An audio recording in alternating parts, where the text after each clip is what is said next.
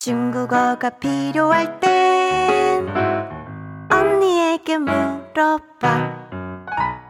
안녕하세요. 세 글자 중국어의 소영쌤입니다. 더위 잘 보내고 계시죠? 오늘은 상태나 상황을 물어볼 때 쓰는 어때요? 어떠니? 의 뜻을 배워보겠습니다. 전체 발음 먼저 해볼게요. 怎么样? 다시 한번 해볼까요? 怎么样?怎么样? 혹시 이거 기억나세요? 怎么了? 어떻게 된 거야? 왜 그래? 의 뜻이었죠? 怎么了? 오늘의 怎么样은 앞에 두 글자가 같은 발음이고 끝 같은 뜻입니다. 뒤에 글자만 바뀐 거죠. 그렇다면 간단하게 훑고 갈 수 있겠네요. 怎么? 첫 번째 글자는 삼성, 두 번째 글자는 경성. 두 개를 같이 자연스럽게 해볼게요. 怎么?怎么? 어떠한, 어떻게. 동사의 수단을 물어볼 때도 사용돼요. 怎么? 어떤, 怎么? 어떻게. 영어 how의 기능과 거의 일치합니다. 怎么? 상태, 상황을 물어볼 때 씁니다. 그럼 세, 세 번째 글자 발음, 생략된 글자까지 같이 해볼게요. 따라해 보세요.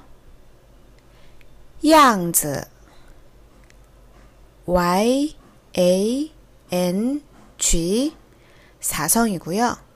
뒤에는 z e 경성이에요.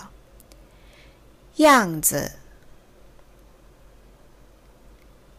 양즈 모양, 상태, 형세 등을 뜻하는 명사입니다. 양즈 가끔은 어, 다른 단어들이랑 합쳐져서 양이라는 앞글자만 따로 떼서 사용하는 경우도 많아요. 바로 怎么样과 같은 상황이죠. 같이 한번 세, 어, 붙여서 발음해 볼게요. 怎么样?怎么样? 제가 아주 자주 쓰는 표현인데요. 적용해 볼까요?